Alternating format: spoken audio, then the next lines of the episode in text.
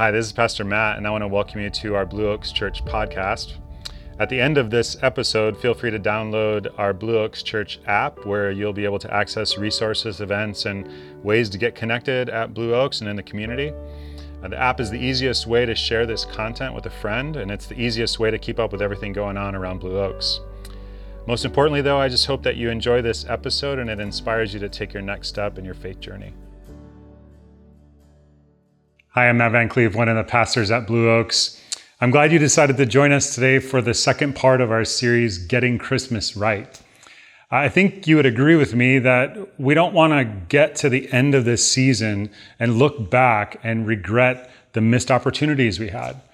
Uh, so we need to be intentional about moving toward God and walking more closely with Him and making some wise family decisions and making some wise uh, decisions about how we use our resources to bless other people this year.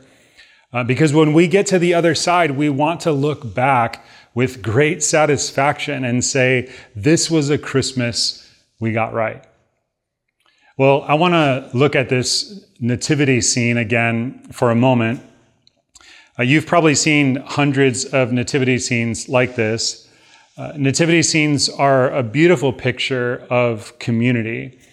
Uh, you see Joseph resting his hand on Mary as an expression of love and support. Uh, you see the wonder and joy in Mary and Joseph's face. Uh, they're filled with anticipation and hope. Uh, you can tell there's a lot of love there. Uh, shepherds and wise men are standing nearby in awe and wonder, uh, and even the camels look happy. Well, today I want to show you the behind the scenes price that Joseph and Mary paid in order for the nativity scene to turn out as beautiful as it is. And my working premise in this message is that the love and the deep community captured in the nativity scene is actually the result of several hard fought battles that both Joseph and Mary had to engage in and win for it to look as wonderful as it does. And really, what I'm suggesting today is that for your life to communicate the same level of love and community that the nativity scene does, you're going to have to engage in several similar personal battles. Uh, you're going to have to fight very hard, and with God's help, you're going to have to win these battles. Now, for background content, I want to read a different part of the Christmas story today from Matthew 1. This is how Jesus the Messiah was born. His mother Mary was engaged to be married to Joseph, but before the marriage took place, while she was still a virgin, she became pregnant through the power of the Holy Spirit. Joseph, to whom she was engaged, was a righteous man and did not want to disgrace her publicly, so he decided to break the engagement quietly. As he considered this, an angel of the Lord appeared to him in a dream.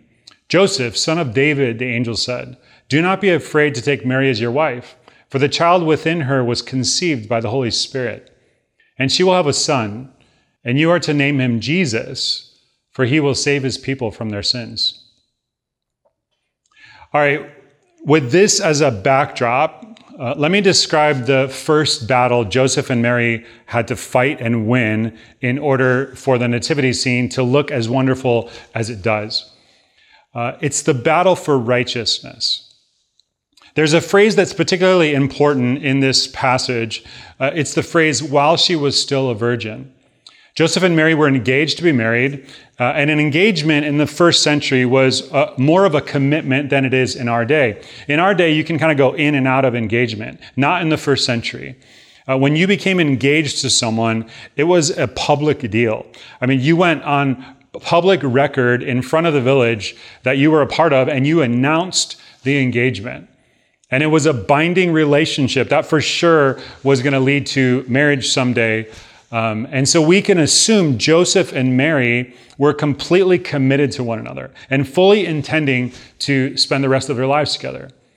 But the writer of scripture indicates in this little phrase that they decided not to have sexual relations until they were married, which would, of course, be a part of God's law. Now, why is this significant, this little phrase? You see, in that day and in our day, uh, sexual purity is a battle. Uh, in the first century through the 21st century, it takes a total commitment to personal righteousness to honor God with your sexuality, especially in a loving relationship or engagement headed toward a marriage. Uh, but Joseph and Mary battled for purity in their relationship. And with God's help, they were winning the battle. Uh, similarly, today, whether we're married or single, young or old, uh, we can fight for sexual righteousness, sexual purity. We can fight for marital fidelity. Uh, we can fight to make sure our minds are pure with regard to what we uh, look at on the internet or watch on TV. And with God's help, we can win this battle. And with God's help, as we win these battles for righteousness in the area of sexuality or any other area in life that calls for integrity, we can wind up living with a clean conscience. Uh, we can live with a peace that surpasses human understanding. Uh, maybe you've already begun to roll your eyes on this one. You're wondering to yourself, you know, what's the big deal whether I uh, fight and win the righteous battle? I mean, in our day, who really cares? I mean, in, in a world like ours, millions of people every day would be guilty of viol- violating biblical standards sexually. I mean, you're really expecting someone like me to pray and strive and discipline myself and fight for personal integrity? I mean, come on. This is the 21st century. I mean, this is modern America. What's the big deal about winning the righteousness battle? You see, the Christmas story reminds us that righteousness is still very important to God, more important than you and I could ever imagine. And we also ought to realize that personal righteousness touches every relationship we're in. Personal righteousness is important not just to God, but to people in and around your life. And I'll say this as simply, simply and as directly as I can. Your personal righteousness matters. Your sexual righteousness matters. Your verbal righteousness matters. Your financial righteousness matters. Your ethical, uh, corporate righteousness matters in a major way to God, and it matters in a major way to every life your life touches. In fact, let me pose this question to you Do you think God would have chosen Joseph and Mary to be the parents of his one and only son if they had been careless with regard to personal righteousness? I don't think so. I mean, there's always been a connection between righteousness and God's hand of favor and blessing. 1 uh, Peter 3:12 says, "For the eyes of the Lord are on the righteous, and his ears are attentive to their prayers, but the face of the Lord is against those who do evil."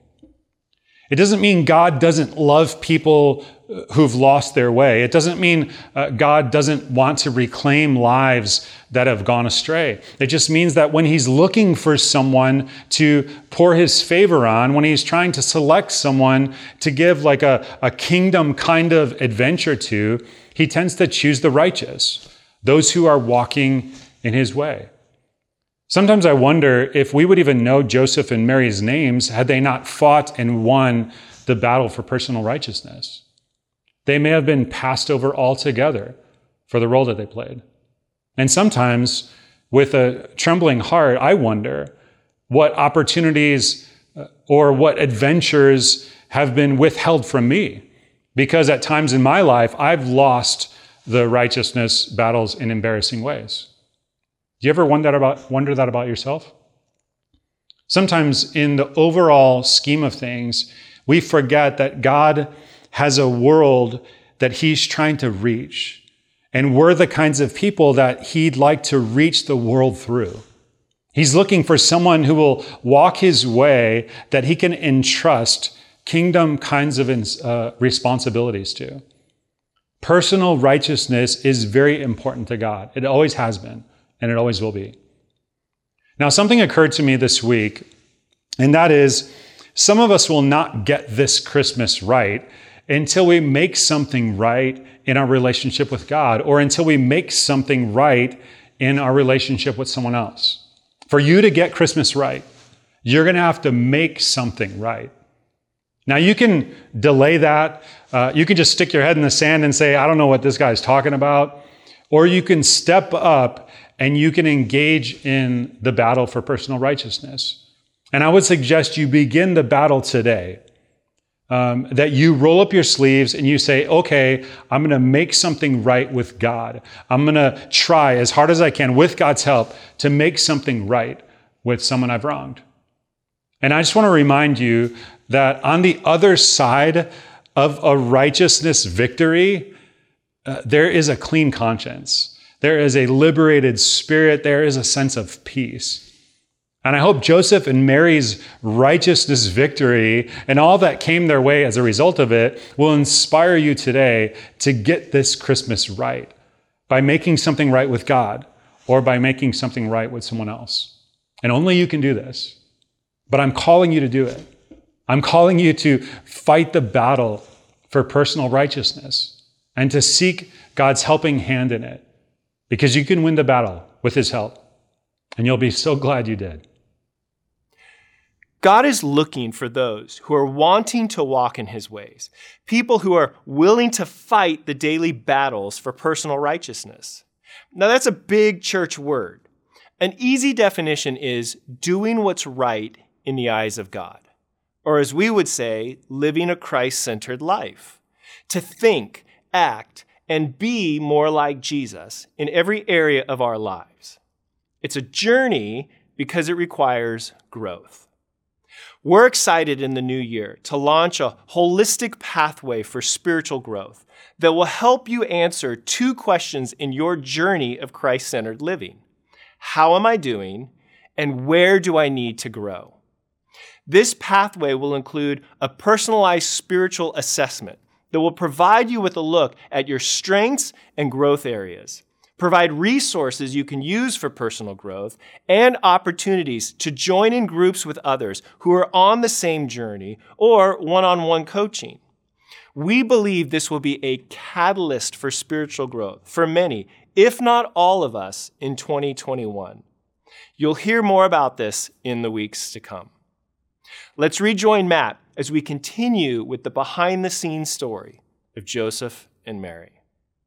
All right, there's another hard fought battle that Joseph, in particular, had to fight and win with God's help in order for the nativity scene to be as warm and loving as it is. Joseph had to fight a battle for graciousness, and it was a hard fought battle. Uh, it's difficult for us to fully understand what Joseph went through. And so I want to retell this story in a more modern setting so that we can kind of get our arms around it. Imagine living in a small town where all the kids go to the same school, uh, everyone in the town goes to the same church, and everyone pretty much believes the same way. Uh, the highest value in this little town is traditional family values. Uh, it's a very culturally conservative town. Uh, you're engaged to be married to a pretty young woman who everyone in the village knows very well. And they know she's not just a pretty young woman, she's a godly young woman as well. Your upcoming wedding is the talk of the town. Uh, it's the social event that everyone's looking forward to. Uh, you feel the eyes of the village on your courtship. Uh, you know how important it is for you to get this right. Uh, so you put on a clinic when it comes to dating. You spend all of your together time with her family or your family. Uh, you walk and talk in public places only. Uh, you both want to live up to your personal spiritual convictions. Uh, and whatever you do, you're not going to disappoint the people of this little town. Uh, you're not going to risk their wrath because you know you got to live there the rest of your life. Well, one night you bring this pretty young woman that you're engaged to to her doorstep, and she says, "Before you go, Joseph, I want you to know that I'm pregnant." And you cringe because nice girls don't even joke about stuff like that. Uh, but then your mouth gets dry and your stomach starts to churn because you can see in her face she's not joking. What comes next is a kind of internal boiling rage welling up inside of you because you know you're not the father. You've never even kissed her. You haven't touched her in that way. Uh, you've never even been alone with her in a private place. Uh, but obviously, someone else has been alone with her in a private place, which reveals a kind of deception and betrayal that you didn't think existed in this world. Two words wrestle back and forth in your mind pregnant and father. Who's the father? And you're running through the list of names in your mind of all the young men that she knows. Now, look at this little phrase buried in the Christmas story in Matthew 1. It says, Joseph, to whom she was engaged, was a righteous man and did not want to disgrace her publicly, so he decided to break the engagement quietly. I don't know if we can fully grasp the weightiness of that verse.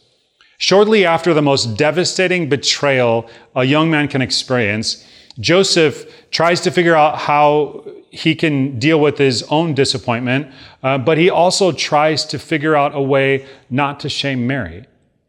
Uh, now, do you think that just happened reflexively? I mean, do you think that he went from rage and disappointment and confusion uh, to grace giving and wanting to protect her? Do you think that was just kind of a natural response? I don't think so. I think Joseph had to fight to get from rage to graciousness. I think he had to fight to get from disappointment and the feeling of being betrayed to the place where he wanted to preserve and protect Mary, despite what happened. Now, my guess is when Joseph first got the news that Mary was pregnant, he considered other options. I mean, I would have.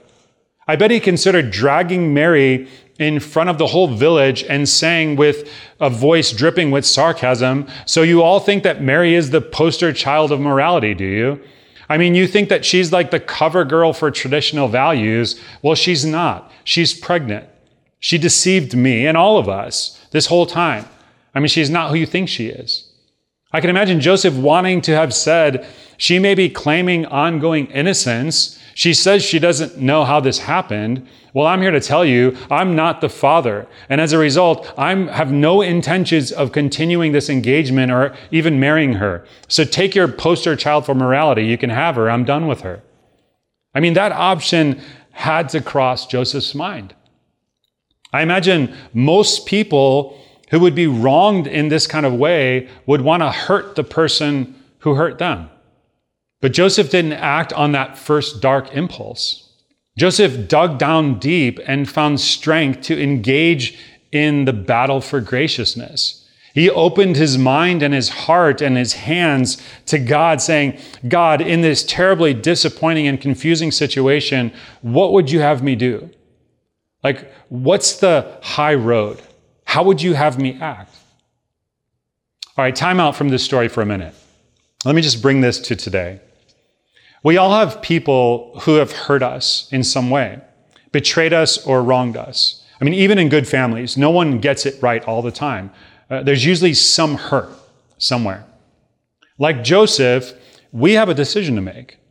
We can act on dark impulses that make us want to inflict damage on people who we believe have wronged us. And sometimes we do this in very sneaky, sarcastic ways. Or we can follow the lead of Joseph we can engage in the battle for graciousness and we can wrestle with God about what a higher road would be and about how maybe we could treat someone with grace instead of judgment. Now, I'm not saying this is going to be easy. I'm just saying that if we are Christ followers, it's something we need to do. You know, maybe your parents have wronged you. Uh, maybe your brother or sister has done something or said something that has hurt you. Maybe your spouse has hurt you. I mean, how long are you going to make them pay? How long are you going to hold that over their head? At what point do you look at the bloodstained cross and say, I was forgiven for a mountain of moral debt? And motivated by that, I now choose to be gracious. I now proclaim grace and declare forgiveness to those who have wronged me. Now, maybe you've been wronged in a significant way, and it's going to take more uh, for you to get that sorted out. It might take some counseling. I'm not saying this is easy. I'm just saying it's necessary. It's necessary. When does the cycle of holding each other hostage stop? I mean, who breaks the pattern in your family? Let it be you. Let it be me. I mean, let all of us at Blue Oaks be the ones who say, We've been forgiven by Jesus Christ for so much. We'll take uh, motivation from that and become grace giving people to those who have wronged us or disappointed us. Parenthetically, after Joseph started to take this high road, he decided, I'm not going to disgrace Mary. I'm not going to expose her to this public humiliation. Immediately after that, the writer of scripture says in Matthew 1:20, an angel appeared to Joseph in a dream and informed him that the child Mary was carrying was not the result of immoral activity on her part. She in fact did not betray him. The Holy Spirit touched her womb in a supernatural way, and the baby was none other than the long awaited Messiah, the one who will do the atoning work that redeems this fallen world. I mean, can you imagine how glad Joseph was in that moment that he had not brought Mary to the village and disgraced her or humiliated her? I mean, can you imagine how glad he was that he extended grace to her? This is just a personal confession on my part. I've done both. I've engaged in the battle for graciousness and I've fought hard, and with God's help, I've granted people forgiveness and grace and I let them off the hook. And I've done the other, where I've made people pay. And I've never experienced satisfaction in my soul for making someone pay. I mean, I thought it would feel good, but it didn't. Every time I've worked for graciousness with the help of the Holy Spirit, every time I've canceled a debt, decided to bless instead of curse, I mean, that's when I've found satisfaction in my soul. And you will experience the same thing. I guarantee it. Becoming grace giving people to those who have wronged us or disappointed us often falls in the category of easier said than done, doesn't it? Hurt can run deep. Wounds leave scars. And honestly, time does not heal all wounds. But when we think of the grace and forgiveness we've experienced from Christ, we find our motivation and ultimately a sense of soul satisfaction. The question for many is where do I start? That's the goal of the next steps we provide each week. They are practical steps that will give you opportunities to take the principles we talk about and put them into practice. Two of the next steps you could take this week include I will make something right with someone I've wronged, or I will battle for graciousness and will take the high road. Maybe someone you've wronged came to mind as I read that first step. Or you already know that it's your default in conflict to be anything but gracious or take the high road. Why not act on one of those next steps this week and see what God does? As Matt said, this may not be easy, but if we're Christ followers, it's something we need to do. Nothing will change in us if we don't make an effort to change and next steps are a way to start. I encourage you to check out all the next steps we've provided in the description of this episode or in the downloadable discussion guide. Let's finish our look at Joseph and Mary. All right, so the angel said to Joseph, Take Mary to be your wife. You've been selected to raise the Savior of the world. And now this presents Joseph with one more spiritual battle uh, that I want to talk about today. It's the battle for trust. This is the battle that pushes Joseph to the very edge of his faith, uh, because the battle for trust forces Joseph to come to terms with his willingness to walk by faith and not by sight. The battle for trust means listening to what the angel said, listening to what the Spirit was prompting him to do, even though it made no human sense to him. Now we need to understand Joseph is being asked to trust that the father of Mary's child is in fact the Holy Spirit and not another man. I mean, that's a big one. He's being asked to trust that taking Mary as his wife is the right thing to do. It's not going to backfire on him later. And that's a big one. Beyond that, he's being asked to name the baby Jesus, which means he's the one who's going to save people from their sin. I mean, Joseph's trust battles were not easy. They pushed him to the very edge of his faith. And sometimes our trust battles are equally as daunting to us, aren't they? I mean, for starters, all of us are being asked to trust that this whole Christmas thing is real and true. We're being asked to trust wholeheartedly that God, in fact, did visit this planet in the person of Jesus Christ, and that Jesus was born miraculously to two Jewish peasants and grew up in a blue collar town.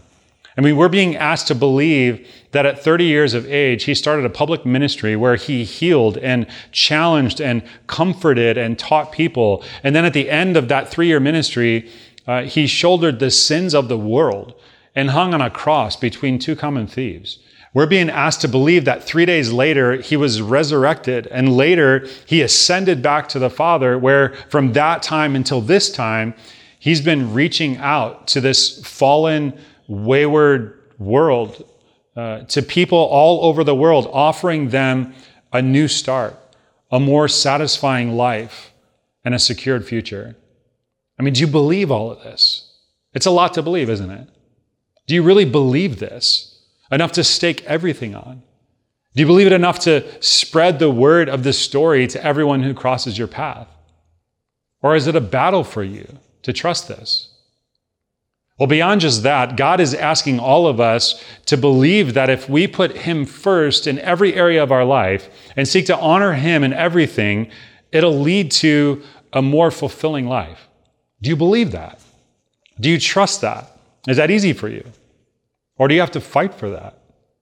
Beyond that, God is asking that even though some of us this Christmas are facing medical challenges that have us scared, financial shortages, vocational setbacks, family heartbreaks, God is asking those of us who are facing very difficult situation this, this Christmas to believe that He is a good God that somehow, some way, he's going to orchestrate all of these circumstances into a plan that winds up being good for you, as Romans 8:28 says.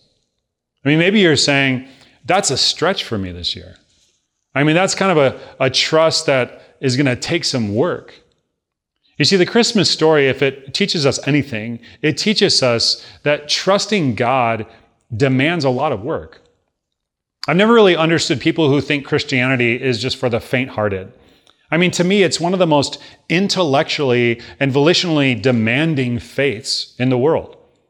I mean, you've got to have mental discipline and a lot of strength to hang on to a Christian faith in a world like this that we're living in. I mean, it's not easy. And if you think you can just lay back and expect your faith and trust to just grow in an era like we're living in, I mean, you just can't get it done that way. You've got to fight the battle for trust.